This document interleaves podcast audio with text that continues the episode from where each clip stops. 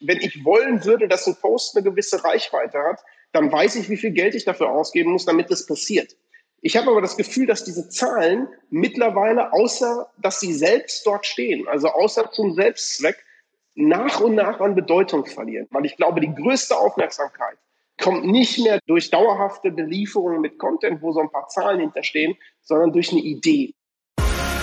Der Sponsors Podcast im Dialog mit Sportlern, Unternehmern und Visionären über das Milliarden-Business Sport mit Philipp Klotz und Daniel Sprügel. Hallo und herzlich willkommen zum Sponsors Podcast. Schön, dass ihr wieder mit dabei seid und zuhört. Heute spreche ich mit äh, David Görges, Gründer und Geschäftsführer von Bayer Görges, äh, einer Agentur. Aber wer schon länger mir und uns zuhört, wer sich schon länger mit dem Sportbusiness äh, beschäftigt, der kennt David Görges sicherlich auch noch in anderer Funktion ganz früher bei äh, Agenturgeschäft, Vermarktungsgeschäft, äh, bei Lagardère und Sport 5. Weiß man ja schon gar nicht mehr, wie, äh, wie die heißen. Da gibt es eine ständige Umbenennung und jetzt wieder Sport 5. Dann lange Jahre in verantwortungsvoller Position, gehen wir sicherlich auch nochmal drauf ein beim Borussia BVB dann sich vor knapp zwei Jahren selbstständig gemacht. Ich möchte mit ihm darüber reden, wie es ist, Unternehmer zu werden im Sportbusiness. Was hat das für Herausforderungen? Was bringt das mit sich? Welche Chancen, welche Risiken, äh, welche Unsicherheiten? Aber warum wählt man diesen unsicheren Weg, wenn man doch so einen tollen Job hat beim BVB? Gibt ein ganzes Bündel an, an spannenden Themen. Insofern herzlich willkommen. Äh, hallo David, schön, dass du mit dabei bist. Hallo Philipp, ganz herzlichen Dank. Ich freue mich sehr, äh, bei euch Gast sein zu dürfen. Vielen Dank. Erklär uns doch mal, du hast ja wirklich nicht den schlechtesten Job im Sportbusiness gehabt, sicherlich auch nicht den unanstrengendsten, aber äh, man, du warst Leiter Digital, CM, ich glaube, so ein langer Titel beim, beim, beim BVB und, und äh, wirklich sehr nah und direkt unter Carsten Kramer, direkt unter der Geschäftsführung beim BVB. Man könnte auch sagen, es ist ein Traumjob. Trotzdem hast du gesagt, irgendwann ich möchte mich nochmal selbstständig machen. Wie kam es dazu? Ja, also eigentlich, äh, also mit der Frage gerechnet habe ich. Äh, ich hätte eigentlich, ich hätte eigentlich damit gerechnet, dass du fragst, ob es die richtige Entscheidung war. Äh, ja, dazu kommen wir und, ja noch. Äh, aber um das schon mal äh, vorwegzunehmen und damit dir auch direkt eine Antwort zu geben, wenn man das eine als richtig bezeichnet, dann hört sich oft so an, dass man das andere äh, als falsch empfunden hat. Und das kann ich beileibe äh, nicht sagen. Und mit Carsten Kram hast du ja auch schon eine Person angesprochen. Ich habe und ich durfte 17 Jahre für ihn arbeiten. Alle meine Stationen, ob sie dann bei Sport 5, Schrägstrich, äh, Lagardère Sports waren oder bei Borussia Dortmund waren, äh, habe ich unmittelbar mit ihm sozusagen gegangen, äh, all die Schritte. Und das war, äh, ich meine, beim BVB die Kloppzeit. Äh, es war eine wunderbare Zeit und es war auch, da gebe ich dir recht, eine traumhafte Zeit. Und äh, vielleicht ist das Wort richtig oder falsch auch nicht das, das Angebrachte, sondern eher äh, folgerichtig. Und ähm, ich war acht Jahre bei Borussia Dortmund und hatte seit jeher einen, einen Traum. Äh, das, das war meine Selbstständigkeit oder die Selbstständigkeit, das, äh, das war ein Wunsch und ein Traum von mir. Und ich äh, hatte sicherlich wie viele den Gedanken, der, der, der Mut, äh, so, so einen Absprung zu wagen, der ist sicherlich nicht jederzeit da. Aber es gibt dann einen bestimmten Punkt im Leben, wo, wo der dann auch mal stärker da ist und wo man ihn vielleicht ein bisschen, also wo der Ruf ein bisschen lauter ist. Und äh, den gab es einfach in dem Moment. Und ich hatte das Gefühl, äh, dass es Zeit für was Neues ist. Und deshalb war es definitiv die Folge richtige Entscheidung und fühle mich Stand heute und Stand jetzt, und du hast es gerade erwähnt, sehr junge Agentur, sehr wohl mit dem Schritt und äh, habe das Gefühl, sehr, sehr viel gelernt zu haben, obwohl die Agentur tatsächlich äh, noch gar nicht so lange existiert. Was sind denn die großen Unterschiede? Natürlich, äh, man wählt den Unternehmerschritt, das kann ich auch aus eigener Sicht äh, bestätigen, weil man natürlich viel mehr Freiheiten hat, aber auch ja, irgendwo auch viel mehr Unsicherheiten. Also keiner, der gesichert dahinter steht, dass am Ende des Monats da Geld überwiesen wird, sondern dafür muss man selbst auch Sorge tragen. Wie hat sich angefühlt? Das ist ja das eine, was man sich dann vorstellt, was man sucht, äh, was, ein, was ein Traum, was eine Vision ist. Und das andere, wie sich dann auch wirklich dann anfühlt. Eine Sache, die für mich entscheidender Faktor war, auch in meinen Überlegungen, war immer äh, das Thema Strahlkraft. Und jetzt ist es nun mal so, wenn ich rechts auf dem Blatt äh, das BVB-Logo male und links mein Passbildchen mache, dann habe ich das Gefühl, dass, dass der BVB da ein bisschen stärker strahlt als ich und den Leuten auch ein bisschen mehr sagt, Natürlich äh, ist das äh, das Erste, worüber ich sehr stark nachgedacht habe. Und ich glaube auch aus so einer Position kommt, genau wie du es beschrieben hast, die einfach auch eine, eine ganze Portion Mystik, eine ganze Portion Strahlkraft und etwas nicht Anfassbares, also diese, diesen emotionalen Wert hat, den äh, verliert man natürlich, wenn man sich am Telefon meldet. Und natürlich sind die zwei Worte Borussia Dortmund, bevor ich meinen Namen sage, sicherlich nochmal ein Türöffner gewesen äh, bei allen möglichen Themen beim BVB. Und äh, wenn du eine Agentur gründest und eine Agentur hast, dann nennst du halt deinen eigenen Namen und musst halt äh, dafür sorgen, dass der irgendwann mal äh, zumindest, äh, und da bin ich, will ich uns bei Heim auch in, in keinem Moment mit einem Fußballverein vergleichen, aber dass zumindest in einem kleinen Kreis von Personen und in einem kleinen, in einer kleinen Branche oder in einer kleinen Zielgruppe zumindest ein bisschen was bewirkt. Äh, und dafür musst du am Anfang ja erstmal Sorge tragen.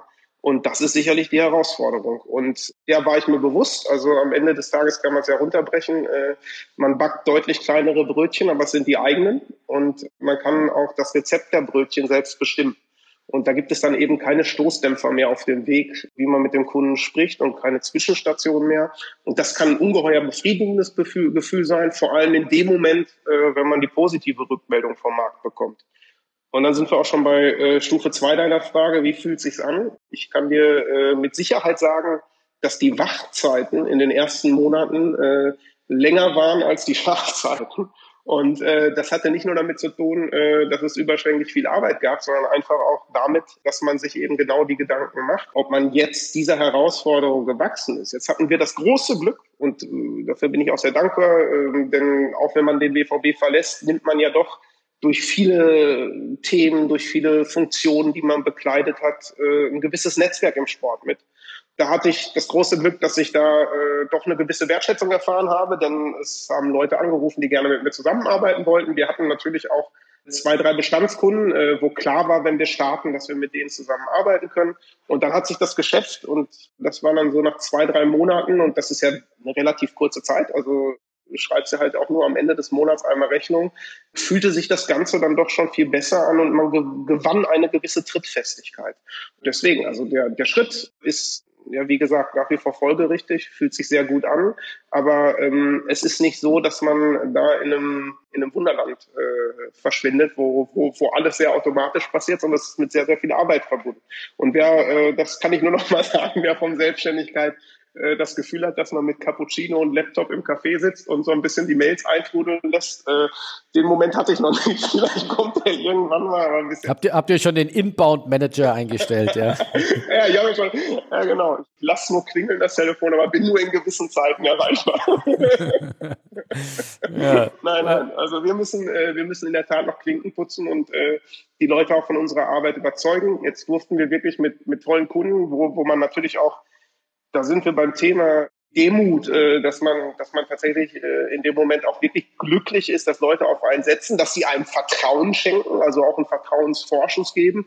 Ähm, und dann bringt man doch zwei, drei Sachen auf die Straße, die einem dann auch ein gewisses Gefühl einer Trittfestigkeit äh, geben, wo man, wo man sagt, damit kann man schon mal irgendwo klingeln und auch sagen, guck mal, das, äh, das haben wir gemacht. Das ist doch sehr, sicherlich nicht ganz so schlecht. Da bin ich auch äh, wirklich tief dankbar für. Das muss man einfach sagen. Wie hat sich das denn gewandelt, wenn du sagst, die ersten äh, Wochen hatte ich da schon teilweise schlaflose Nächte? Hast du dich da dann auch schnell dran gewöhnt an den neuen Druck? Ich meine, du hattest ja bestimmt auch im alten Job äh, immer wieder Druckmomente, mindestens mal beim Spieltag, aber auch neue äh, Meilensteine, die man da erreichen wollte. Ihr habt ja viel im digitalen Bereich da entwickelt. Also an Arbeit hat, sie ja vorher sicherlich nicht gemangelt. Was war da anders und wie hast du dich dran gewöhnt? Naja, also man kann das, glaube ich, recht schnell runterbrechen. Ähm, das eine Thema ist sicherlich äh, mit dem, mit dem Druck der alltäglichen Arbeit verbunden. Jetzt muss ich auch sagen, am Spieltag konnte ich ja nicht mehr ganz so viel machen. Äh, da, war ich, da war ich dann sportlich auch nicht, äh, auch nicht in, der, in der Lage zu. Da ist man der Begleiter und versucht sich natürlich auch Konzepte zurechtzulegen, in welcher Form man welche, welche Ergebnisse wie begleitet. Das ist sicherlich ein großer Bestandteil der Arbeit. Aber in der Selbstständigkeit wird es halt existenziell. Das ist, glaube ich, äh, doch ein deutlicher Unterschied zu einer Festanstellung und ähm, immer noch äh, das, was einen tatsächlich auch täglich umtreibt. Denn in dem Moment, wo man äh, weiß, dass dahinter halt eben keine dritte, vierte Ebene noch liegt, ist es natürlich nochmal ein anderes Gefühl. Du warst vorher im Bereich digital, CRM, Social Media. War das dann ein logischer Schritt, dann auch in dem, einem ähnlichen Bereich die Agentur zu machen? Oder hast du auch mal überlegt, war die wichtigste Botschaft, ich will mal was Neues in Form einer Selbstständigkeit machen, egal in welchem Bereich, oder war es schon sehr konkret, in diesem Bereich, wo ich mich auskenne, da möchte ich jetzt auch tätig werden?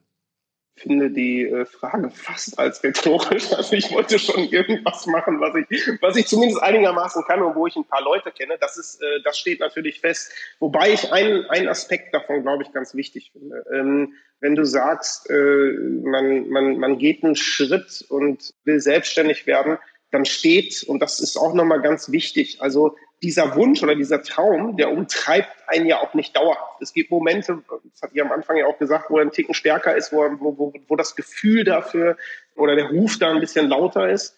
Ähm, und es gibt äh, Momente, da, da beschäftigt man sich damit gar nicht, weil es irgendwie so ein bisschen in den Hinterkopf gerät sozusagen.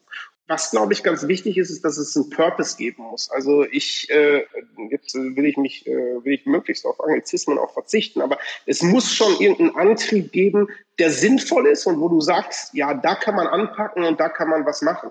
Und bei mir ist es sicherlich auch ähm, die Geschichte, dass ich den Blick auf das Digitale hatte und auch auf die digitale Kommunikation und die digitalen Inhalte, das hat mir schon sehr geholfen. Und äh, warum hat's geholfen? Weil ich äh, doch gespürt habe, dass wir in einer Zeit sind, wo zwar viel über Kontaktzahlen gesprochen wird und wo Performance eigentlich eine, eine mittlerweile fast sportliche Disziplin im Digitalen geworden sind. Also ich will es mal so rum sagen, wenn ich, wenn ich wollen würde, dass ein Post eine gewisse Reichweite hat, dann weiß ich, wie viel Geld ich dafür ausgeben muss, damit das passiert.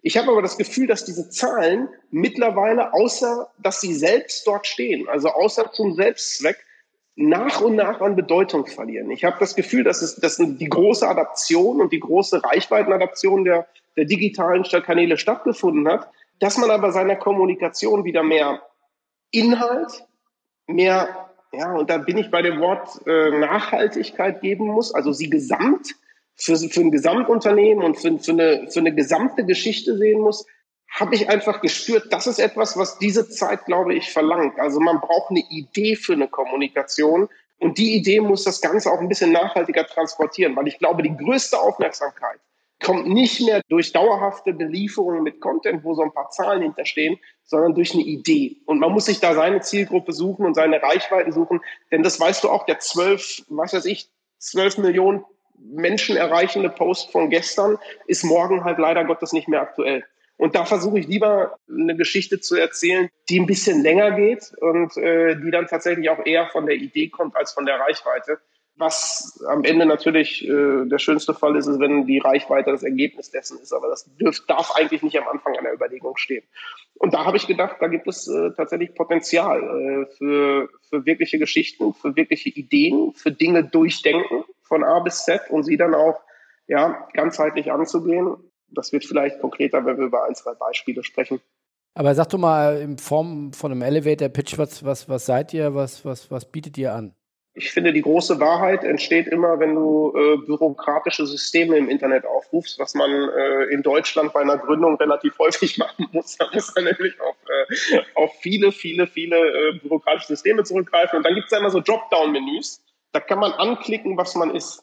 Und äh, diese Auswahl, äh, die dann doch sehr beschränkt ist, die, da gibt's halt dann nicht äh, so ganz äh, sexy Formulierungen, sondern dann läuft es eigentlich darauf hinaus, dass du eine Werbeagentur bist wenn man so umreißt, äh, auch wenn ich den Begriff jetzt, äh, wenn ich, wenn ich jetzt einfach sage, das ist nicht der Begriff, mit dem ich jetzt jeden Tag rausgehen würde, aber am Ende sind wir eine Werbeagentur mit einem einzelnen Standort in Dortmund.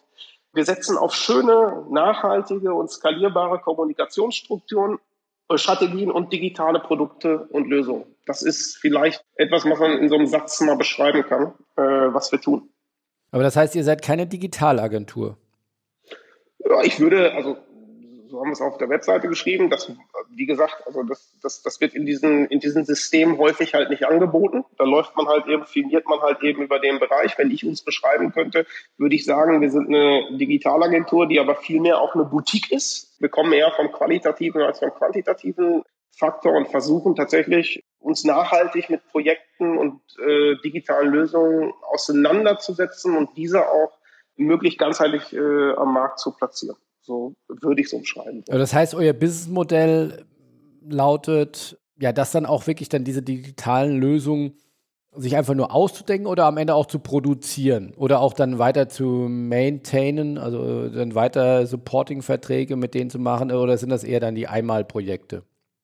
Also da sind wir eigentlich schon, äh, schon beim Kern. Ich glaube, im Marketing gibt es den, den, den Begriff Storytelling, der äh, sehr häufig und extensiv benutzt wird. Aber wir versuchen schon, uns, äh, also wir machen die hart, das harte, das harte Geschäft. Also wir programmieren und, äh, und liefern tatsächlich digitale Ergebnisse. Wir glauben aber, dass ein digitales Erlebnis zu programmieren und eine digitale Plattform zu bauen überhaupt nicht funktionieren kann wenn du nicht die richtige Geschichte dahinter hast und nicht weißt, was du eigentlich erzählen willst. Und da wird es dann auch ganz konkret.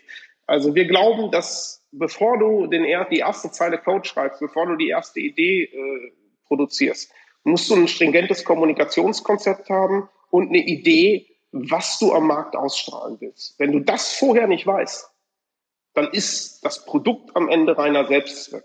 Und wir versuchen beides herzustellen und beides miteinander zu verheiraten. Und so kann man es vielleicht dann auch ganz schön runterbrechen. Das, das fiel mir zumindest auf, dass es das ähm, in vielen Bereichen äh, so nicht gibt. Und dadurch, dass du sagst, Sportbranche, ja, wir sind sehr viel in der Sportbranche unterwegs, aber wir sind auch im Mittelstand unterwegs. Auch da gibt es tatsächlich ein Need für dieses Thema. Was ich spannend finde, wenn du sagst, die, die Zahlen verlieren an Relevanz, ist das nicht ja, ein Stück weit gegensätzliche Entwicklung zu einer Entwicklung, die man mit Bassworten vielleicht beschreibt, dass Gold äh, oder die, die, Daten sind Gold oder äh, alles wird äh, trackbar, alles wird messbar, jeder Klick ist im Internet nachvollziehbar. Wie passt das zusammen mit, wenn du sagst, als Digitalagentur, Werbeagentur, äh, Zahlen verlieren an Relevanz? Ähm, das ist, äh, das, das würde ich, glaube ich, wenn man so runterbricht äh, auf, auf den Kernsatz, den du jetzt gerade formuliert hast, äh, dann würde ich den so nicht unterschreiben. Aber was ich unterschreiben würde, ist, dass du, wahrscheinlich spreche ich jetzt, äh, ohne, ohne dass ich mir dazu viel ans Revier heften will, äh, aus der Seele von Social Media Verantwortlichen, aber äh, wenn du weißt, wie viel Euro du für einen Post ausgeben musst, damit er eine gewisse Reichweite hat, damit da die richtigen Zahlen drunter stehen und du sagen kannst, der hat so und so viele Personen äh, erreicht, unter diesem Post und das äh, lässt sich einfach äh, relativ gut auch im Netz nachvollziehen, plötzlich einfach nur noch wirre Smileys und wirre Kommentare sind, wo man sich fragt, hat der überhaupt, hat das überhaupt noch irgendeinen Bezug zu dem Post? Und man versteht gar nicht, warum die da drunter sind, äh, sondern scheinbar Reichweite plötzlich zum Selbstzweck wird. Äh, damit man vielleicht ein Ziel, was man formuliert oder vorgesetzt bekommen hat, schlicht und ergreifend erreicht. Also du musst jetzt die Reichweite bekommen. Und dann gibt man halt das Geld aus, um die Reichweite zu bekommen dann stelle ich tatsächlich die Sinnfrage. Denn in dem Moment schaffst du es vielleicht, Personen zu erreichen, aber vielleicht erreichst du gar nicht die Personen, die wirklich relevant sind, die wirklich dein Produkt gut finden können und die überhaupt Sinn machen, in dem Kontext angesprochen zu werden. Und natürlich gibt es etliche Filterfunktionen bei Facebook, aber genau der Effekt, den ich gerade beschrieben habe, taucht trotz dieser Filterfunktionen auf. Und deswegen glaube ich, und das ist ja nicht nur ein, Gefühl, also wie gesagt, äh, das, das kann man allenthalben beobachten, schau dir Sponsoring, Sponsored Posts an, dann ist es schön, diese Geschichte zu erzählen. Es ist auch übrigens schön, alle Bewegungen im Online-Shop zu tracken. Aber du brauchst immer noch, weil das System kenne ich zumindest noch nicht, wenn ich die CRM-Lage der Bundesliga richtig begreife, äh, dann kennt es da bisher auch noch keiner. Du brauchst immer noch die kreativen Ansätze und die kreativen Ideen, um mit den Zahlen, die dir geliefert werden, und kein Widerspruch, da gibt es unendlich viele, wir bedienen uns etlicher dieser Tools. Du brauchst immer noch ein richtig gute, kreative Ansätze, um diese Zahlen wirklich zu einem funktionierenden System werden zu lassen und zu einem intelligenten System. Weil das nimmt dir derzeit zumindest noch keiner ab. Nichtsdestotrotz ist es ja, wenn es auch schon ein bisschen her ist, sag mal, die Errungenschaft gewesen, dass ich auf einmal eine Plattform habe, wo, was hat Facebook in Deutschland, glaube ich, 30, 35 Millionen äh, User, die da wöchentlich reingehen, äh, wo ich, sage ich mal, rund ein Drittel der deutschen Bevölkerung antreffen kann, die trackbar bzw. zugänglich äh, machen kann.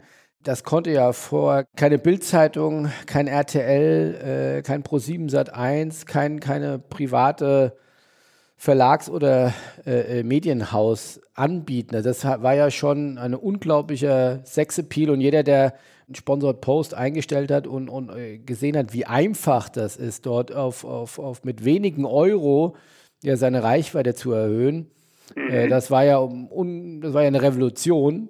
Da würdest du jetzt sagen, das hat seine Sexiness äh, ein bisschen verloren. Ja, also das, den Satz tatsächlich würde ich unterschreiben. Die Sexiness hat es verloren. Wenn du willst, und das ist, äh, das ist eben genau das, was du gerade beschreibst, wenn du willst, kannst du die Reichweite immer noch erreichen. Also du kannst deine Reichweite erhöhen. Aber Reichweite als Selbstzweck, also wenn sie nicht dazu führt, dass du Conversions erhöhst, wenn sie nicht dazu führt, dass du deine Awareness erhöhst, also nachhaltig erhöhst, dann hilft dir ja auch Reichweite nicht. Also ähm, Reichweite ist nur dann eine Antwort auf eine Frage, wenn du auf eine hohe Zahl stehst. Aber nicht, wenn du auf, ein, auf, ein, auf eine nachhaltige Antwort äh, auf irgendeine Unternehmensfrage stehst. Dann wird, dann wird Reichweite dir nicht ganz so viele Antworten geben können, wenn sie qualitativ sonst keinen Output hat, außer sich selbst. Und äh, genau das ist eben der Punkt, wo wir ansetzen und sagen, vielleicht äh, sind wir in einer Zeit, und das ist äh, genau das, was du beschreibst, ist übrigens ein Effekt, der bei ganz vielen einsetzt, denn die Einfachheit, diese Reichweite durch geschickten monetären Einsatz, durch Zielgruppentargeting zu machen, die Einfachheit, das hinzubekommen, führt natürlich auch dazu, dass es sehr viele machen. Also äh, die Werbeeinnahmen bei Facebook werden ja vor allem dann deutlich, wenn man jetzt mal sieht, äh, was passiert, wenn sie wegbrechen, über welche Summen da gesprochen wird. Dann ist doch der interessante Faktor, dass wenn es so viele machen, kann es sein, und das ist jetzt nur eine Frage, die ich meinen Raum stelle, kann es sein, äh, dass es eine aufgehitzte, dauerhafte Kommunikation gibt, die nach und nach durch ihre Austauschbarkeit eventuell sogar an Wert verlieren könnte? Man muss sich mal selber beobachten, wie man durch einen Facebook-Stream scrollt. Ich glaube, früher in Innenstädten hieß das immer, dass man, äh, dass man äh, um die Füße kämpft, ne? damit die Leute in ein Geschäft kommen. Äh, mittlerweile kämpft man ja um den Daumen, damit der einfach mal ganz kurz stehen bleibt und irgendwie äh, doch noch die Impression äh, deiner, deiner Anzeige mitgezählt wird, die du da geschaltet hast. An der Stelle ein bisschen mehr über den kreativen Ansatz zu kommen und zu sagen, äh, man schafft etwas Dauerhaftes und versucht auch mehr über die Qualität denn, durch, denn über die Quantität zu kommen, halte ich nicht nur für etwas, was, äh, was eine Nischenidee ist, sondern für den entscheidenden Faktor für alles, was zukünftig kommt in den digitalen Kanälen. Ich glaube, die Sättigung an Content ist schon lange eingetreten.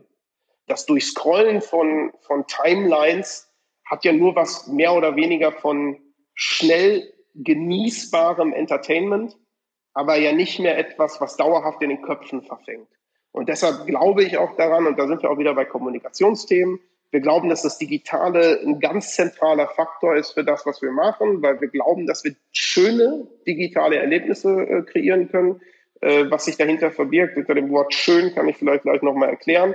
Aber wir sind multidisziplinär, also ähm, wir machen auch äh, Print- und äh, Out-of-Home-Kampagnen. Äh, und realisieren die so auch ganzheitlich für unsere Kunden. Deswegen ist das Wort Werbeagentur jetzt nicht ganz weit hergeholt, obwohl wir uns eher als Kommunikations- und Digitalboutique bezeichnen würden.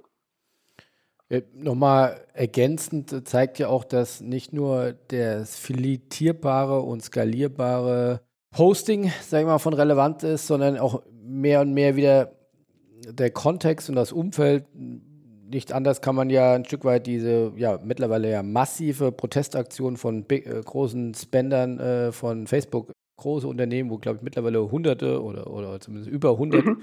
große Unternehmen von mhm. Volkswagen bis Unilever, äh, die teilweise ja dreistellige Millionenbeträge bei Facebook ausgeben, die jetzt gerade aufgrund von, äh, von Hate Speeches und, und, und dem Umfeld das ihnen nicht mehr gefällt, jetzt ihre äh, Werbemaßnahmen massiv drosseln oder sogar ganz äh, äh gerade stopp, gestoppt haben. Ich glaube, der Börsenkurs ist über 50, 60 Milliarden nach unten gegangen. Also mhm.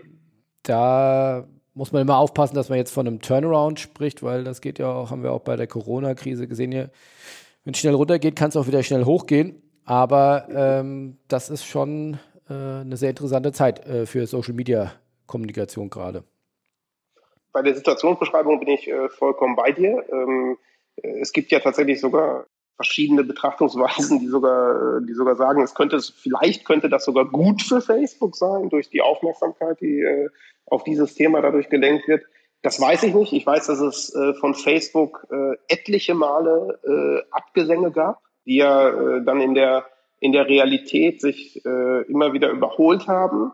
Ich glaube schon, dass die durchlauferhitzte Kommunikation irgendwann auch überdrüssig macht, weil sie irgendwann ihr Versprechen, äh, was sie in diesen Häppchen liefert, nicht einhalten kann. Und dass, äh, dass, dass andere Kommunikations, also wir werden nie wieder, das, das, ist, das steht für mich auch fest, wir werden kein Sterben von Social Media sehen. Das ist kein Trend. Das ist ein erwachsenes Medium, äh, egal wer, äh, also angefangen von der, äh, äh von der Bundeskanzlerin äh, über, über jegliche Politiker, äh, verortet sich auf diesen Kanälen, weil sie einfach auch ihren belächelten Social Media Status bei, bei Unternehmen auch einfach verloren haben. Es gibt keine Zeit mehr, wo du, wo du sagen kannst, wir besetzen solche Kanäle nicht. Also ich glaube, das ist, macht für wenig Unternehmen Sinn. Wobei ich den umgekehrten Schuh äh, sehe ich eben auch nicht, weil eine Diversifikation äh, kennen wir aus dem Produktmarketing, wenn der wenn der weiße Gameboy irgendwann nicht mehr verkauft wird, dann mache ich halt noch mal einen grünen und einen gelben. Und nichts anderes ist ja bei den Social-Media-Kanälen auch entstanden, dass ich irgendwann gesagt habe, okay, was macht Facebook denn? Facebook bildet so das große Ganze an. Ähm, ich nehme mir nochmal den visuellen Charakter daraus und mache Instagram. Ich nehme mir nochmal den Entertainment-Faktor daraus und mache sowas wie Snapchat. Ich nehme mir nochmal ähm, ein, ein, ja, ich meine, Wein hat's äh, schon versucht, das war so der Vorläufer, TikTok hat's dann perfektioniert ähm, ich mache diesen, äh, diesen Mini-Bewegtbild-Happen-Thematik nochmal daraus. Aber ähm, all das, Diversifikation spricht für das Erwachsenwerden einer Welt, das Erwachsenwerden einer Plattform. Also das ist nun mal jetzt eine erwachsene Welt, die so nicht mehr wegzudenken ist. Ne? Und ich äh, sage bloß, der umgekehrte Schuh äh, funktioniert eben nicht oder dann wird dann kein Schuh draus, zu sagen, TikTok ist ein großer Kanal geworden, muss unser Unternehmen jetzt machen.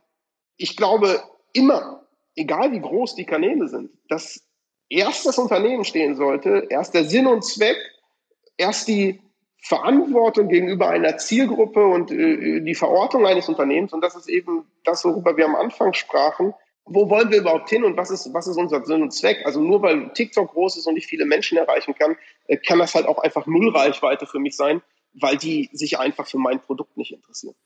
Aber es ist doch für Unternehmen und, und im Besonderen sicherlich für Fußballvereine mittlerweile schon eine brutale Herausforderung. Ich sehe das ja auch in unserem kleinen Beispiel bei, bei Sponsors. Wir bilden sicherlich nur einen Bruchteil ab und sind noch nicht bei TikTok, aber mittlerweile dann auch bei Instagram und bei LinkedIn und bei Twitter und bei Facebook äh, und machen eben, wie wir ja gerade hören, äh, Podcasts und, und verschiedenste andere Dinge. Auf wie vielen Kanälen man parallel bestenfalls dann auch noch authentischen Content produzieren muss.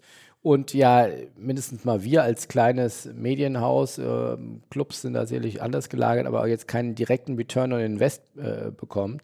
Das ist ja schon eine große Herausforderung. Und, und wie gesagt, ich denke, dass Fußballclubs da einfach eine deutlich größeren Häufigkeit und, und größeren Qualität äh, dann auch die Kanäle bespielen müssen. Ähm, wir haben lange Zeit darüber geredet, um nicht zu sagen, auch hier und da vielleicht mal gestritten, sind Fußballclubs Medienhäuser oder sollten sie Medienhäuser sein? Also ich finde das weiterhin eine spannende Diskussion. Ich weiß nicht, kannst du aus dem Nähkästchen plaudern, wie groß jetzt mittlerweile die, die Medien, digital Kommunikationsabteilungen von Fußballclubs äh, sind. Das ist, da sind die Herausforderungen ja wirklich äh, explodiert.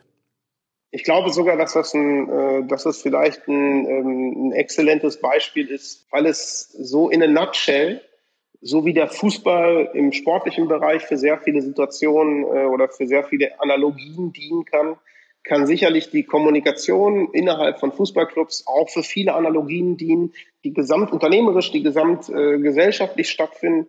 Und den Punkt, den du jetzt ansprichst, der ist so breit und den kann man so gut als Beispiel dafür nutzen, dass ich, also ich, ich würde gerne erstmal damit anfangen, äh, Medienhaus ja, nein. Und ich glaube, die, die, äh, die Frage würde ich heute wie gestern beantworten.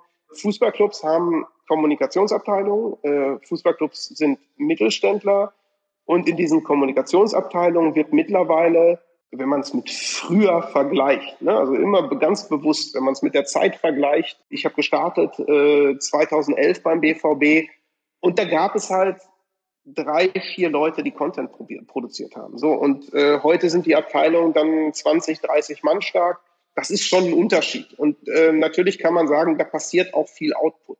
Aber für ein Thema, was dauerhaft in Köpfen von Leuten ist, was dauerhaft bespielt werden kann, weil es so viele positive Emotionen bedient, ist es fast noch zu wenig, wenn wir ehrlich sind. Und wenn ich im Fußball richtige Medienhäuser sehe, dann denke ich an sowas wie Bleacher Report, dann äh, denke ich vielleicht an 433, ähm, also alles, alles kleine Plattformen, die gestartet sind, aber wenn Bleacher One Report. Football. Ja, One Football, du hast genau, also Bleacher Report ist, glaube ich, von Time Warner gekauft worden. Müsste ich nochmal in den Wikipedia-Artikel gucken, hat doch mittlerweile, glaube ich, um die 1500 Mitarbeiter und produziert am Tag, und da muss man doch ein bisschen weinend auf die Knie fallen, produziert am Tag 1000 Contentstücke. 1000 am Tag. Ich habe mit Patrick Fischer von One Football Jungs äh, gesprochen. Die produzieren am Tag in, glaube ich, fünf, sechs, sieben Sprachen 1500 Artikel. Unfassbar. So, und jetzt gehen wir mit einem Fußballverein, äh, zu einem Fußballverein mit dieser Zahl. Ich sag, ich kürze es ab. Das ist nicht leistbar. Das sind Medienhäuser. Fußballvereine, und da bin ich, das ist vielleicht eine Diskussion, die man führen kann, auch wie der Fußball sich neu erfinden kann, wenn, wenn, man, wenn man schon über sowas, äh, über sowas spricht. Ich finde, ähm, dass der Gedanke Kerngeschäft ein ganz wesentlicher sein sollte, ähm, also wirklich auf, auf, auf, ein, auf ein Kerngeschäft zu fokussieren und eine Hoheit darüber zu erlangen. Und das muss natürlich in, in wirklich sehr stringent, sehr ausführlich ausformuliert sein. Wie will ich meine Marke in diesem Kontext sehen? Wie kann ich die so verschriftlichen, so für Redaktionsteams verdeutlichen, dass denen ganz klar ist, wie meine Marke funktioniert? Ähm, was meine Grenzen sind, welche Art der Kommunikation ich will. Äh, kreative Freiheiten, rechts und links äh, müssen Leitplanken stehen, aber in der Mitte muss ich auch Platz haben, mich zu bewegen. Wie kriege ich das gegenüber Medienhäusern so kommuniziert, und zwar echten Medienhäusern, dass die eventuell sogar eine ausgelagerte Redaktionseinheit sein können, weil ich eben so stringent meine Regeln aufgestellt habe, dass ich das eben auch an Dritte abgeben kann. Und so habe ich doch die Möglichkeit, mein Kerngeschäft weiter zu stressen, meine Marke, und dazu brauche ich natürlich die wichtigsten Leute, die Marke zu hüten, die Marke genau zu beschreiben und dann eben auch die Möglichkeit zu schaffen, mit Dritten zusammenzuarbeiten, um einfach noch einen größeren Output in noch mehr Sprachen, in noch mehr Länder einfach zu generieren. Ich glaube, dass das eine eine zentrale Herausforderung sein kann. Und dann reden wir auch gar nicht mehr über Medienhaus, weil dann sind sie natürlich ein Medienhaus, weil sie das Wichtigste sozusagen auch vorgeben. Wobei, und das ist dann eine andere Diskussion, wenn man sich die sozialen Medien der Fußballvereine anschaut, und das ist dann das, was ich mit dem gesellschaftlichen Spiegel meinte, das Problem ist ja mittlerweile die Diskussionskultur auf, auf digitalen Kanälen. Darauf habe ich auch keine Antwort. Also äh, das ist ja schon sehr schwierig. Je meinungsstärker man wird, desto eher gibt es natürlich Kontra, desto eher äh, gibt es dort Diskussionen. Mittlerweile können ja wirklich auch aus Beiträgen, die überhaupt nicht politisch gemeint sind, äh, politische Diskussionen erwachsen, äh, völlig unbeabsichtigt. Und in dem Moment, und das verstehe ich zum Teil auch, aber diesen Knoten, diesen gordischen Knoten gilt es zu durchschlagen, wenn man in der Zukunft noch stattfinden will, dass Fußballvereine immer vorsichtiger werden, ist komplett nachvollziehbar für mich. Aber der Content wird mittlerweile so brav. Da sind wir bei Interviews nach dem Spiel, wo wir immer nach Ecken und Kanten fragen und eigentlich passiert da nichts mehr, dass man die auch eigentlich abschalten kann, weil sie eigentlich äh, dann da keine, keine großen Erkenntnisse mehr erwachsen, weil die Texte halt bekannt sind und äh, schon tausendmal gehört sind, ist die Gefahr, dass auf den sozialen Kanälen die Fußballvereine eventuell auch genau dieses Spannungsfeld, wo sie nämlich, ähm, wo sie nämlich auch nicht mein Lieblingswort, aber wo sie auch frech sind und in der Kommunikation halt ähm, erfrischend sind und wo der Daumen auch mal hängen bleibt, dass wir immer weniger von dem Content sehen, weil der Mut nicht mehr da ist. Äh, und das ist eine ganz, ganz schwierige äh, Diskussion, aber sicherlich etwas, was ganz oben auf die Agenda gehört. Denn nur durch qualitativ hochwertigen Content, nur durch Ideen und Kreativität bleibt mein Daumen ja auch mal stehen. Und dann gucke ich mir dann auch mal diesen Content an. Und das wird sicherlich eine Herausforderung. Was glaubst du, wie viel Plattformen über den Daumen sollte eine einen Fußballclub äh, bespielen? Die Frage äh, würde genau dem, also das würde so einen Ticken unserem Prinzip widersprechen. Weil wenn ich dir jetzt eine Antwort gebe als Zahl, dann würde ich ja sagen, dass ich mich damit äh, auf etwas festlege, ohne die mediale Welt von übermorgen zu kennen. Also äh, wenn ich, wenn du sagst Stand heute, dann sage ich dir zehn Plattformen, so plus minus meinetwegen. Ähm, da müsste man jetzt mal hochrechnen, wenn man LinkedIn, Xing, Facebook, Twitter, TikTok, äh, Instagram, YouTube, eigene Website. Äh, wenn du jetzt noch anfängst, die Sprachen hochzukalkulieren, dann bist du ja doch wieder bei einer deutlich höheren Zahl, aber die äh, inkludiere ich jetzt mal immer. Ähm, mhm. dann, dann landest du bei so einer Zahl. Aber wenn, wenn die mediale Welt von morgen verlangt äh, und das nach einer, äh, nach einer Sicht auf die Dinge äh, einfach von dir verlangt, ähm, dass du mehr Kanäle bespielst äh, oder deine Kommunikation sogar wieder reduzierst, ne? dann, dann ist es doch für mich fast fahrlässig zu sagen, es sind immer zehn Kanäle und wenn ihr mehr macht, dann habt ihr ein Problem. Also es kann immer nur, das kann immer nur eine Momentaufnahme sein. Aber ich finde schon, dass, dass die Anzahl der Kanäle jetzt mal losgelöst, dass wenn ich jetzt nach China will, was ja glaube ich dann auch Dortmund und Bayern äh, mindestens und auch andere große Clubs eher wollen, dass ich da dann nochmal eigene Kanäle bespielen äh, sollte. Das ist, glaube ich, äh, dann auch nochmal vor der Klammer. Aber ich finde schon, jetzt TikTok ist sicherlich ein absoluter Hype gerade. Äh, das entwickelt sich gerade zu einem, ja, ich weiß nicht, ob ich das schon sagen kann, aber zu einem vermeintlichen Mastkanal. Ich finde, LinkedIn hat momentan einen großen Hype entwickelt sich gerade auch für Fußballclubs zum, zu einem immer mehr bespielten Kanal. Also gefühlt nimmt da jedes Jahr ein Kanal zu. Also die, die, die Heterogenität, die Vielfalt des Portfolio wird immer breiter. Ja. Das sehe ich, äh, sehe ich komplett auch so. Ich kann es ja einfach mal am plakativen äh, Beispiel festmachen. Ähm, wir betreuen einen Mittelständler äh, in dem, im, im Dortmunder Umfeld, äh, der baut feuerfestes Material. Äh, feuerfestes Material äh, im Sinne von Stahlkochen etc. pp. Damit du das machen kannst, brauchst du halt feuerfeste Materialien. Den betreuen wir. Dem würde ich einfach nicht empfehlen, TikTok-Kanal zu machen. Das ist, das wäre für mich einfach daran, dass er, dass er am Ziel vorbeischießt. Damit will ich sagen, Du musst halt gucken, gibt es für dich eine relevante Zielgruppe? Und dadurch, dass wir beide jetzt natürlich hauptsächlich den Fokus äh, im Gespräch auf die Sportthematik legen, da gebe ich dir recht, das ist ein Must-Kanal und das ist natürlich ein Kanal, auf dem jeder Sportverein präsent sein sollte. Jetzt gehe ich aber den anderen Weg. Jetzt hast du gerade die Player genannt, die mir natürlich auch aufgrund meiner Vergangenheit sofort im Kopf rumschweben, wo ich auch sage, die haben das Potenzial, die zu bespielen und die haben auch das Potenzial, zur Not eine Agentur zu bezahlen, die die Kanäle für die bespielt. Aber dieses Gap, und wir gehen jetzt mal von TikTok aus, das beginnt doch, also das spürst du doch dann relativ schnell auch in der Bundesliga, dass der andere einfach gar nicht vom kreativen Potenzial her, sondern einfach von der Manpower her und von dem monetären Potenzial ja einfach nicht die Mittel haben. Und das ist ja etwas, wo man dann doch ähm, eventuell sogar ohne dass man es empfehlen würde, äh, aber sich vielleicht trotzdem mal eine Streichliste machen müsste und sagen müsste, ja, pass auf, aber die beiden Kanäle werfen wir erstmal raus, weil ihr sonst auf den anderen eben qualitativ auch nicht das liefern könnt, was ihr liefern solltet. Hm. Lass jetzt mal die Frage aus, wie viele Vorstandsvorsitzende sich damit auch dann auch aktiv beschäftigen. Da können wir einen eigenen äh, Podcast. Wobei, da würde ich, da würde ich gerne, wenn ich, wenn ich darf, einmal einen Gedankenstrich reinschmeißen. Ja. Für mich ist das ein ganz wichtiger Punkt, den du gerade nennst der was dann tatsächlich auch mit Mindset zu tun hat. Es gab da, äh, es gab da zwei Sachen, äh, ein Gedanke und ein konkretes Ereignis. Der Gedanke ist, äh, Herr Watzko und E-Sport. Nee, nee, nee, nee, nee. Das, das, das weiß ich noch nicht mal, äh, muss ich offen gestehen. Aber äh, der, der erste Gedanke ist, dass ein Programmierer, Mark Zuckerberg, ist ja nichts anderes, wenn ich das richtig weiß, ein Informatikstudent gewesen, der, glaube ich, die erste Version von Facebook auch selbst programmiert hat, ne? ähm, also selbst geschrieben hat. Dass ein Programmierer unsere kommunikative Welt, denn in der, in der Wahrheit sind wir nicht in der digitalen Revolution, sondern in der kommunikativen Revolution, dass quasi ein Programmierer, also ein Digitaler, unsere Kommunikation so nachhaltig ändert, ist auf jeden Fall ein interessanter Gedanke, den man mal sacken lassen kann das soziale Netzwerk hat ja nicht vorher einen Manager mal an die Wand gemalt und gesagt, ich will das jetzt haben, bau das mal. Es war umgekehrt. Es gab das Netzwerk und die Geschichte wurde umgekehrt erzählt, nämlich rückwärts dann.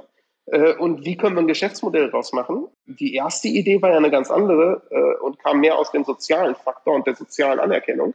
Und der zweite, und das war ein ganz konkretes Erlebnis, und das hat dann tatsächlich auch nochmal was mit Facebook zu tun. Wir hatten ja, äh, und das ist wirklich dankenswerterweise, hatten wir die Möglichkeit, äh, von Borussia Dortmund auch äh, in die Staaten zu reisen und dort halt sich uns mit äh, verschiedenen Verantwortlichen von den digitalen Netzwerken zu treffen. Und ähm, das war eine, äh, war nicht nur einmalig, aber das, das waren immer ganz besondere Ereignisse. Und ich, äh, ich kann nur sagen, also wenn man in diesem Headquarter von Facebook ist, auf dieser Hacker Street, äh, wie sie ja heißt, und dann da rumgeht und sieht halt, hier ist der Friseur, da können unsere Mitarbeiter hingehen, hier ist eine Schreinerei, da können sie sich ein bisschen, äh, wenn ihnen keine Ideen mehr kommen, so ein bisschen was mit Holz machen. Bar Nummer eins, hier ist Bar Nummer zwei und so weiter und so fort. Und es kam dann natürlich dazu, dass ich mit ein paar Leuten, die im Football-Bereich von Facebook arbeiteten, irgendwann abends in einer dieser Bars saß, äh, weil, weil es irgendwie ganz nett war, da zu sitzen. Und da saßen viele Mitarbeiter von Facebook und irgendwann fingen die halt an zu tuscheln. Also es wurde ruhig und die tuschelten alle so. Und ich dachte, was ist denn jetzt hier los? Und fragte die Kollegen, die da aus dem Football-Marketing kamen, was ist denn jetzt? Und dann sagten die, und dann sagten die, ja, siehst du den da vorne? Da ging so ein ja, jugendlich aussehender junger Herr her und äh, sagen, siehst du den da vorne? Ich so, ja, sehe ich. Also, ja, der schreibt den Code von Facebook. Äh, das war ein Superstar. Das heißt, die Leute sind ruhig geworden, weil da jemand herging, der Code geschrieben hat von Facebook.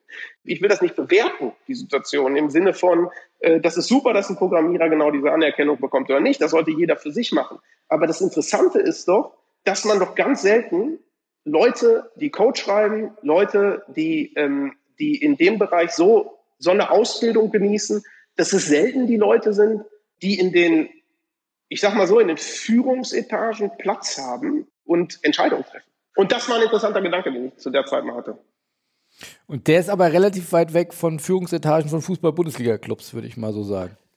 Also ich würde gar nicht das auf die Bundesliga beschränken. Ich finde, das ist ein Mindset vielleicht, was vielleicht in dem Land sogar anders ist. Und äh, jetzt gucken wir uns doch mal die sozialen Netzwerke an, wo die herkommen. Also äh, vielleicht ist der Gedanke ein Ticken globaler als nur äh, auf Bundesligisten gemünzt. Und jetzt ist ja auch die Aufgabe von einem Bundesligisten nicht zuallererst ein soziales Netzwerk zu bauen. Also das, das darf man ja äh, das darf man ja getrost sagen. Aber wenn wir uns, äh, und das, deshalb ist es auch gut und richtig, dass dann erstmal auf andere Dinge Wert gelegt wird. Also ich glaube, ja, klar, aber ich meine, der, der, der Reichtum, der, der sich die letzten Jahre und Jahrzehnte entwickelt hat, äh, oder die Liquidität, die ein Fußballclub zur Verfügung hat, speist sich ja vor allem aus seiner kommunikativen Kraft. Wenn er nicht so eine Strahlkraft äh, medial hätte, dass so viele Sky-Abonnenten oder der Zone-Abonnenten zugucken würden, würden sie das nicht zahlen. Würden so viele Eyeballs das äh, nicht gucken, dann würden auch die Sponsoren das nicht zahlen. Also das ist ja schon, wie schaffe ich es, möglichst viel Audience äh, ähm, zu erreichen. Das ist ja, mhm. neben dem Kernspiel auf dem Platz, natürlich sollten wir das nicht vergessen, aber ist das natürlich auch eine Kerndisziplin, äh, mindestens mal heute, aber ich glaube noch mehr in der Zukunft, dann äh, vom Vorstand, von den Führungskräften eines ja, Sport-, Entertainment- äh, Mittelständlers, wie auch immer, eines Vereins, wie auch immer du es nennen willst. Ja, also du, du hast ja die Gefahr, das ist so ein bisschen die, die Sache, dass, dass gerade Leute, die in dem Segment unterwegs sind, und das fand ich äh, zum Beispiel auch etwas, wir versuchen ja zu verheiraten, Digitales mit Kommunikativen. Und äh, das klingt manchmal wirklich, äh, also das, das klingt vielleicht sogar hier abstrakt. Wenn du es jemandem äh, bei Facebook erzählen würdest, äh, in so einem Umfeld, wie ich es gerade beschrieben habe, klingt das da würde keine zweite Frage mehr gestellt, weil es einfach schlüssig ist. Und ähm, das Problem ist natürlich, dass gerade die Leute, die in diesen, die wirklich native Digitale sind, damit meine ich, die programmieren, die Code schreiben und sonst was, da ist ja, also ich, jetzt, jetzt sage ich es mal bildlich, ohne es, es böse zu meinen, aber die sitzen halt oft im Schatten. Und äh, die an, ja, aber die ans Licht zu holen, das ist etwas, was, was ein zentraler Faktor ist, der natürlich dazu führt, dass das führt zu einer kulturellen Veränderung und einer Veränderung eines Mindsets, was Technologien und Digitalisierung angeht, weil es nicht aus einer Ergebnisbrille betrachtet wird, sondern aus der aus der nativen, aus der äh, quasi ursprünglichen Sicht. Und äh, und da glaube ich, äh, und das sehe ich dann ein bisschen globaler als nur auf Bundesligisten, ich glaube, da ist Nachholbedarf. Und ich glaube auch, dass es da in den, ähm, in den Staaten schlicht und ergreifend bei diesen großen Unternehmen wie gesagt, persönliches Erlebnis, äh, ein anderes Mindset gibt. Lass uns doch mal zurückkommen zu Bayer Görges, hier zu eurer Unternehmung. Wie hat sich denn entwickelt jetzt in den anderthalb Jahren? Du hast punktuell von, von einzelnen Kunden gesprochen. Du hast gesagt, ihr wollt äh, eine Boutique sein, also gar nicht, schließe ich daraus, gar nicht unglaublich in, in der Menge wachsen. Aber wie hat sich dieses zarte Pflänzchen dann entwickelt? Was habt ihr für Kunden? Was ist gut gelaufen? Was ist schlecht gelaufen? Lass uns mal teilhaben. Was ich ungeheuer positiv finde, ist dieses, dieses ähm, Netzwerk im Sport. Da seid ihr ja zuletzt mit eurer Veranstaltung äh, auch nicht ganz unschuldig dran, dass ihr das ähm, so vital aufrechterhaltet und, äh, und auch dort viele Begegnungen ermöglicht, viele Gespräche ermöglicht, äh, die halt dazu führen, dass man eben auch äh, mit Leuten in Kontakt bleibt, vor allem, äh, aber auch kommt um halt gemeinsam Themen zu durchleuchten. Und äh, was ich ungeheuer äh, schön fand, das, das, das muss ich einfach sagen, dass wenn wir uns immer, wenn wir uns äh, Kunden genähert haben und die Möglichkeit hatten, äh, eine Idee und ein Konzept zu präsentieren, sind wir in eine Kundenbeziehung gekommen. Und äh, das gibt natürlich, das ist auch vielleicht die Anfangsphase des Zweifels, äh, das gibt natürlich dir auf der Strecke etwas mehr Selbstbewusstsein äh, für die für die Themen, die du äh, die du platzierst hilft natürlich äh, dir auch weiter. Was du natürlich am äh, und wir, wir haben Kunden und dann vielleicht noch mal so ein bisschen die, äh, das Portfolio zu zeigen, äh, kann man natürlich sicherlich auch auf unserer Webseite sehen. Wir arbeiten für Eventim. Äh, das, das wunderbar, dass ich äh, weiter mit dem BVB in der geschäftlichen Beziehung stehen kann. Eintracht Frankfurt ist ein Kunde von uns. Wir arbeiten für die Volksbank, ähm, machen äh, für die sehr viele äh, sowohl Social Media als auch Out of Home und Printkampagnen. Äh, vielleicht dazu eine Anekdote. Ich meine, das ist äh, der Kontakt sitzt hier in Dortmund äh, mit, dem, mit, dem, mit der Dortmunder Volksbank. Äh, sehr, sehr, sehr, sehr guter Kontakt, den wir jetzt mittlerweile echt etabliert haben und äh, erweitert haben. Und das war ein sehr schöner Moment zum Beispiel, als die Gesamt Dortmund einfach mit Anzeigenkampagnen äh, plakatiert haben und du fährst in die Stadt und siehst eine eigene Kampagne. Das war ein sehr, sehr schönes Gefühl, um das mal äh, an etwas sehr Konkretem festzumachen, dass du das Ergebnis dann äh, eben auch auf Plakaten in der Stadt hängen siehst. Äh, wir haben mit äh, EZ einen Champion-Partner von Borussia Dortmund, wo wir das, äh, die Kommunikation des Sponsorings äh, betreuen und sind sehr glücklich, auch Kunden aus dem Mittelstand zu haben, die dann wahrscheinlich auch äh, mir vom Namen her nicht ganz so vielen was sagen, äh, zumindest nicht in unserer Branche.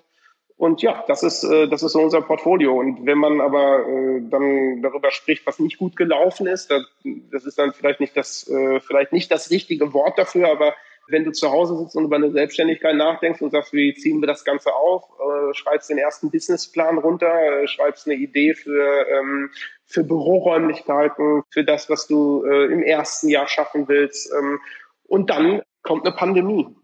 Die stand bei uns nicht auf dem Zettel. Das äh, muss, ich, muss ich ganz offen sagen. Die hatte ich auch irgendwie nicht eingeplant. Und das war tatsächlich ein Moment und da kam diese Unsicherheit, die man am Anfang hatte, einfach schlicht und ergreifend nochmal hoch, weil man ja nichts damit anzufangen wusste. Also man weiß ja nicht, also die, die, diese, ich nenne sie jetzt in Anführungszeichen Normalität, die jetzt wieder an, eingekehrt ist und ähm, dass man, dass man eben weiter Geschäfte macht, da wusstest du am Anfang ja nicht, was passiert. Und wir haben tatsächlich relativ zu Beginn dieser äh, Pandemie einen Anruf von einem Kunden bekommen, den wir hatten, der gesagt hat, dass er ähm, ab jetzt alle Agenturkooperationen einstellt. Und wenn das das Ergebnis der ersten Woche einer solchen Situation ist, dann ist es tatsächlich wieder ein Moment, wo du sagst, ja, damit habe ich nicht gerechnet. Äh, das ist jetzt schon eine sehr diffuse Angst, weil du ja nichts machen kannst. Du kannst ja auch niemandem Vorwurf machen. Und es liegt ja auch nicht an einer, also das ist ja nicht eine Frage, die dir das Leben stellt und du kannst mal eben eine Antwort geben, sondern äh, die Frage ist so groß, dass du darauf auch nicht direkt eine Antwort findest. Diese Thematik war sicherlich nochmal etwas, was uns umtrieben hat, aber da dann auch äh, wirklich, äh, ich glaube, das hat zum einen mit, mit wirklich, also dann sind wir wieder beim Thema Dankbarkeit, äh, dass eben unsere Kunden äh, weiterhin äh, mit uns gearbeitet haben, und weiterhin äh, auf uns gesetzt haben, vor allem auch im kommunikativen Bereich, denn das war ja sehr nötig in dem, äh, in dem ersten Moment dieser Krise, dass alle kommunizieren wollten und dann aber auch äh, in den digitalen Gewerken, die wir ja anbieten, ähm, auch weitergemacht haben. Und äh, das war schon äh, etwas, wo man auch von Glück sprechen muss, denn du kannst ja nicht, also wenn ein Kunden diese Krise einfach unmittelbar trifft, dann kannst du ihm ja auch keinen Vorwurf machen, wenn er sagt, ich muss jetzt erstmal um mich selber kümmern. So, da hatten wir auch einfach schlicht und ergreifend Glück mit unseren Kunden, dass sie eben nicht so unmittelbar betroffen hat. Also es war eine Portion Glück und es war wirklich äh, loyale Kunden und äh, dann eben auch in der Hoffnung, äh, die man, die dann einen so, so ein bisschen umtreibt, dass man auch einigermaßen gute Arbeit liefert, war es dann so, dass, dass, dass wir tatsächlich äh, das Glück hatten bis jetzt und die Folgen, äh,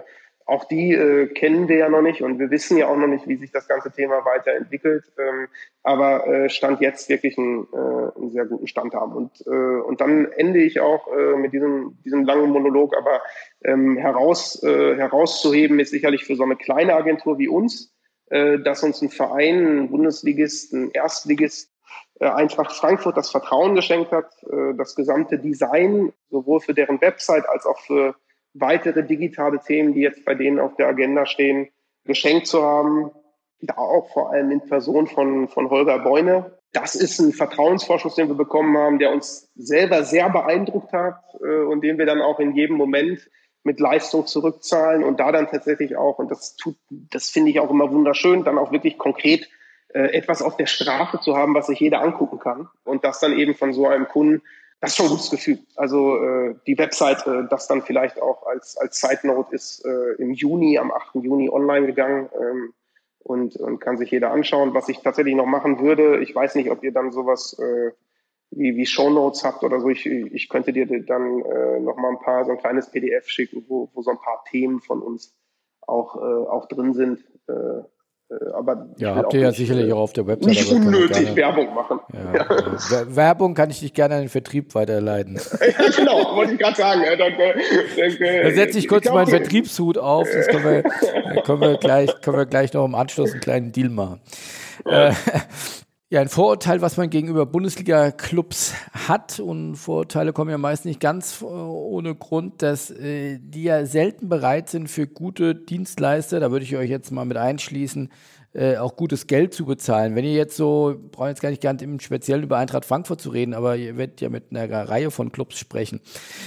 Wenn ihr jetzt so eine Volksbank vergleicht ähm, mit, mit einem Fußball-Bundesligisten oder überhaupt einem Sportrechtehalter, gibt es ja immer noch diese Ressentiments, dass ein, ein, ein Sportrechtehalter gutes Geld für gute Dienstleistungen investiert oder hat sich da einiges getan?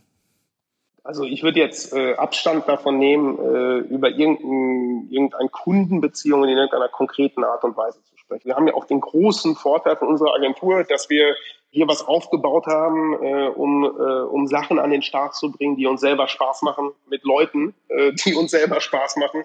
Im Idealfall, ne, also wir sind, wir sind nicht in der Situation, da verweise ich auf, äh, auf den Anfang unseres Gespräches, äh, dass wir hier darauf warten, dass die Anrufe reinkommen, sondern wir sind immer noch dabei, äh, auch Leute anzurufen und wir mussten auch schon in der Kaltakquise mit Absagen, äh, mit Absagen leben ich kann von uns nur sagen, wir müssen halt nicht die Fantasie wecken, also wir müssen von keinem Investor die Fantasie wecken, wir haben keine Exit-Szenarien im Kopf, sondern äh, wir machen hier etwas, an, an dem wir einfach Spaß haben. Deswegen kann ich da auch immer sehr entspannt äh, über, über alle Themen äh, sprechen, äh, weil wir eben da nicht irgendwelche Bass-Words äh, oder Bass-Zahlen raushauen müssen.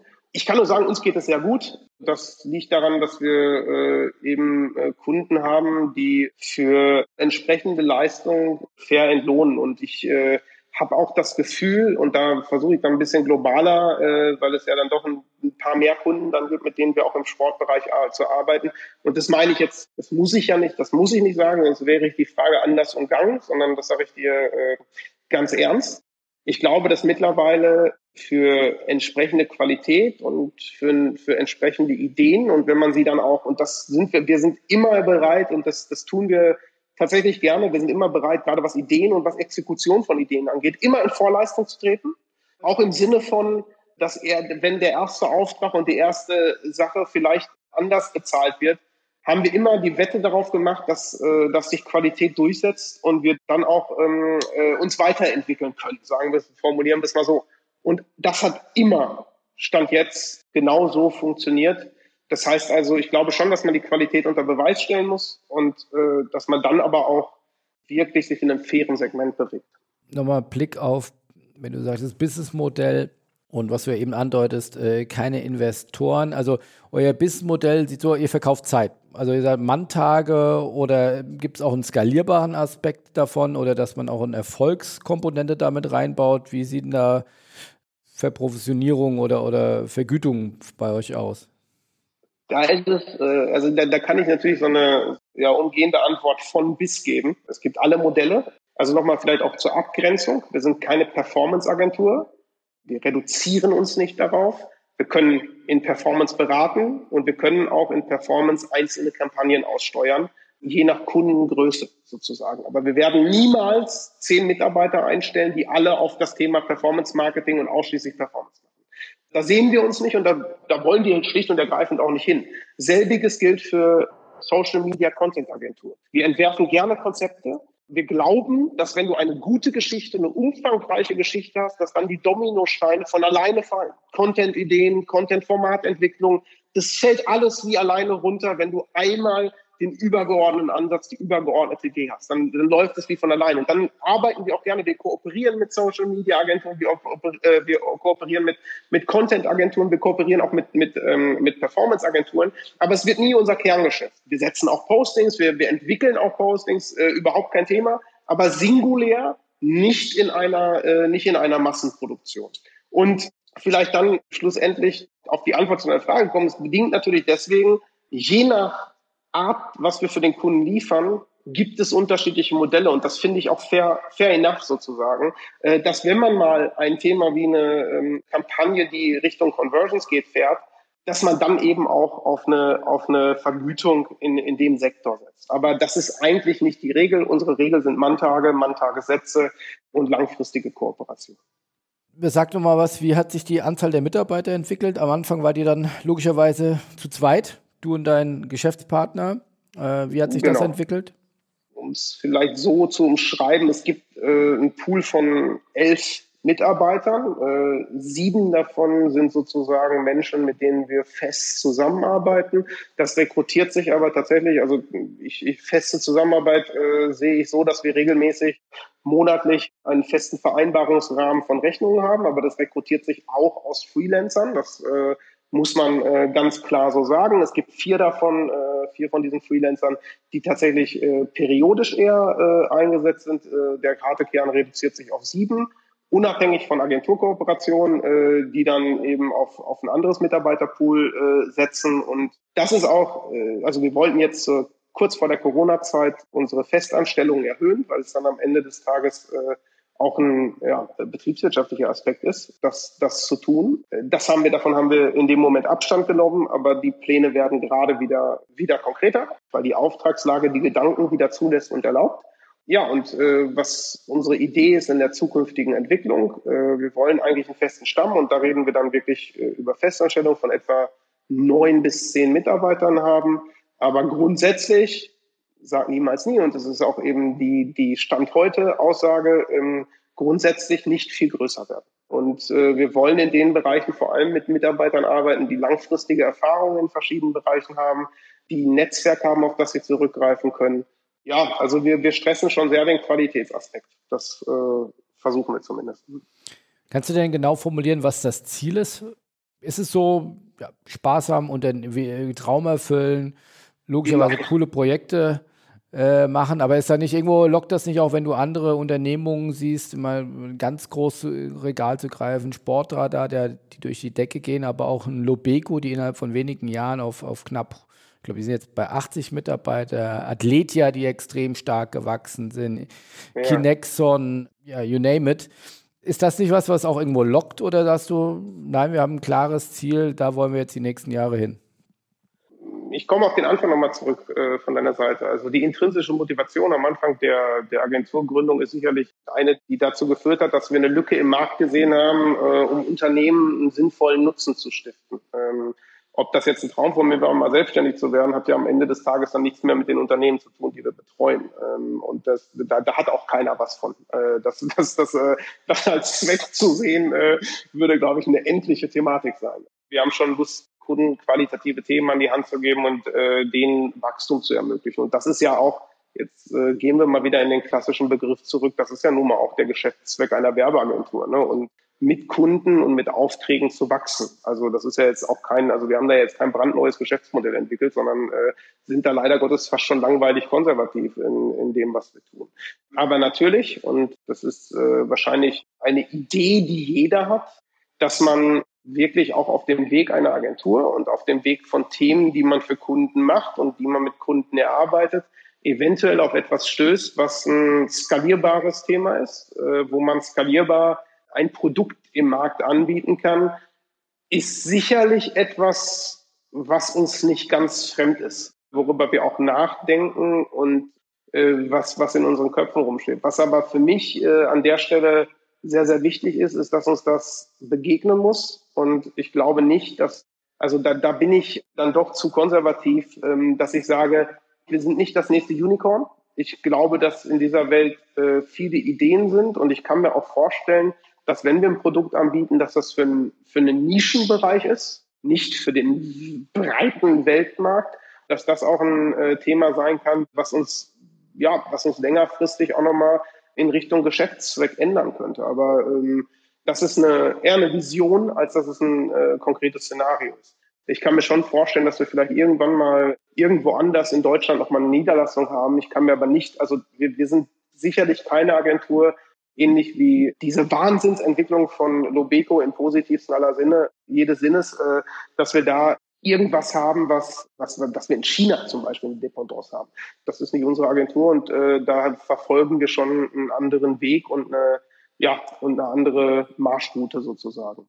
Wenn, wenn man ja gründet, also wenn man zumindest dann auch die einschlägigen Podcasts von Online-Marketing Rockstars bis Sven Schmidt und so hört, da geht es ja oftmals auch um Investoren, um, um maximales genau. Wachstum, um Skalierbarkeit.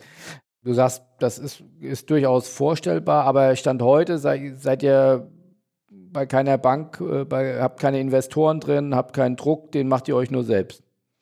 Wir haben richtig, wir haben keinen Kredit, keinen Investor, äh, wir müssen niemand, bei niemandem Fantasie wecken.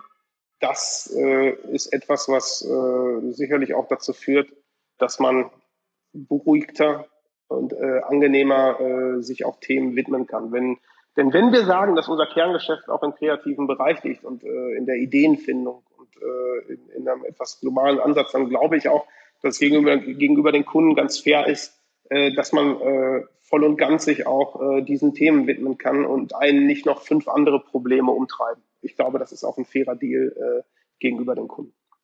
War das denn auch irgendwo ein großer Rückschritt finanziell? Ich meine, wir sind beide, glaube ich, also rund um die 40, gefühlte natürlich äh, 20, 30, mitten, mitten, mitten in der äh, abschließenden Teenie-Zeit, aber man hat ja dann auch eine gewisse Verpflichtung, auch schon ge gewisse Dinge auch erreicht. Ist das dann nochmal ein harter Rückschritt gewesen? Also zurück zum Startup-Business, dann auch investieren, dann Mitarbeiter einstellen, die Unsicherheiten. Also war das ein, ein harter Schritt für dich? Das erste, was mir passiert ist, als du davon gesprochen hast, von den 60er Jahren, hatte ich einen kurzen Flashback an meine Hamburg-Zeit und an unser Kennenlernen. Äh, irgendwie, ich habe auch das Gefühl, dass ich eigentlich seitdem keinen Tag älter geworden bin. Vom, Gefühl her, aber äh, das nur äh, als ganz, ganz kurzer Exkurs. Nee, du hast, äh, du hast vollkommen recht. Also die, die ersten zwei Monate, von denen ich auch gerade sprach, die, war, die waren sicherlich von diesen Gedanken umtrieben. Wir hatten dann doch, glaube ich, das Glück, dass wir, wie gesagt, also da, da, da rede ich auch wirklich von Glück, dass wir für, für gute Kunden arbeiten durften, dass die mit unserer Arbeit zufrieden sein waren. Das äh, ist dann vielleicht nicht mehr das Glück, sondern das war dann vielleicht auch äh, ein Stück weit unserer Leistung geschuldet. Und äh, dass wir dann äh, eben als Antwort ich mir recht wenig Gedanken machen musste. Und das ist eben vom, vom finanziellen und ich will da auch wirklich, also da, da will ich auch nichts mit nichts raushauen und sonst was. Ich vielleicht kürzen wir es ab, indem wir sagen, uns geht es sehr gut hier. Das ist vielleicht die Aufnahme der, der ersten zwei Jahre dieser Agentur und äh, hoffen einfach, dass, äh, dass, das, äh, dass das Geschäft weiterhin so gut läuft und dass wir weiterhin die Möglichkeit haben, äh, unsere Leistung unter Beweis stellen zu dürfen. Lass uns doch nochmal abschließend äh, mal Einblick nehmen bei dir oder du uns geben.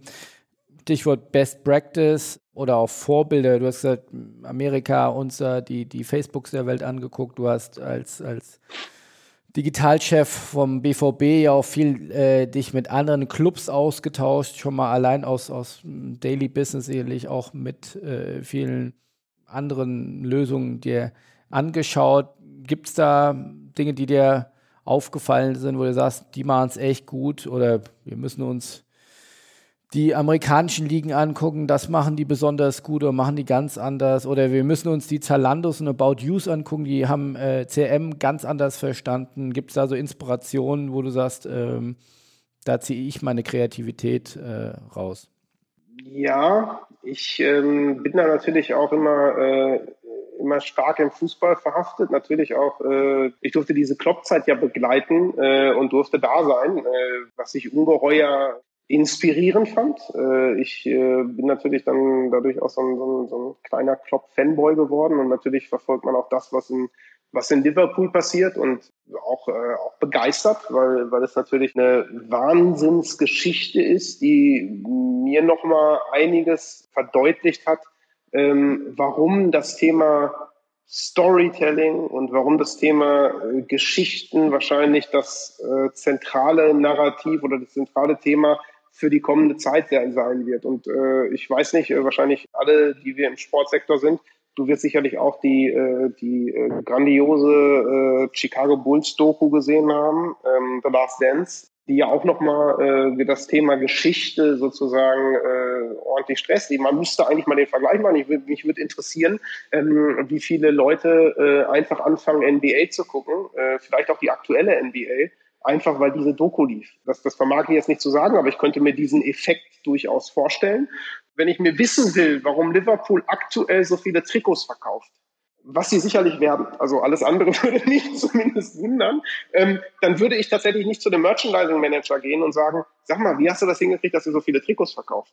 Sondern da wüsste ich als allererstes, dass die Geschichte, wie Klopp Fußball spielt und die Art und Weise, wie Klopp Fußball spielt, dass das der Grund dafür ist, warum so viele Trikots verkaufen. Und nicht eine Idee, ähm, die äh, über die, also du verkaufst ja nicht über die Qualität des Trikots ein Fußballtrikot, sondern durchaus um, durch die emotionale Aufgeladenheit eines solchen Trikots. Und wenn ich in diese, wenn ich in diese Richtung schaue, dann glaube ich, dass die, dass immer, immer stärker äh, bin ich der, der Ansicht, dass ein, dass ein Fußballverein eine Geschichte benötigt ähm, und diese Geschichte in allen Bereichen, ob digital, ob kommunikativ, stressen und verstärken muss. Also äh, eigentlich in, dem, in der maximalen Lautstärke verstärken muss. Das, das, das positive Momentum. Und das ist, glaube ich, etwas, was mich schon äh, inspiriert, worüber ich viel nachdenke und wo ich glaube, dass das nicht aus sich selbst eine Geschichte erzählt werden kann, sondern durch etwas, was tatsächlich in der Realität passiert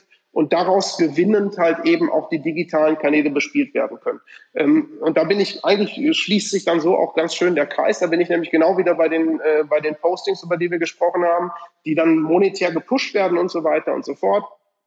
Das funktioniert. Das funktioniert im Sinne davon, dass du da irgendwann eine hohe Zahl stehen hast. Das funktioniert aber nicht nachhaltig, wenn du nicht eine Geschichte hast, die du wirklich breit und, äh, und ausführlich erzählen kannst. Und äh, dann sind wir auch äh, tatsächlich wieder äh, an dem, was wir ganz am Anfang gesagt haben. Und ja, dann ist mein Blick und mein Tellerrand dann noch nicht ganz so weit, äh, aber er geht zumindest bis in die Premier League, obwohl das Geschäft Fußball immer noch das gleiche ist. Ja, da sieht man aber auch dann, wie schwer es ist, auch das müssen wir jetzt nicht zu Ende diskutieren, aber Stichwort äh, mit echter Liebe oder mit, äh, mit Herrn Klopp funktioniert echte Liebe sehr gut. Mit Lucien Favre wird es wahrscheinlich ein bisschen schwieriger.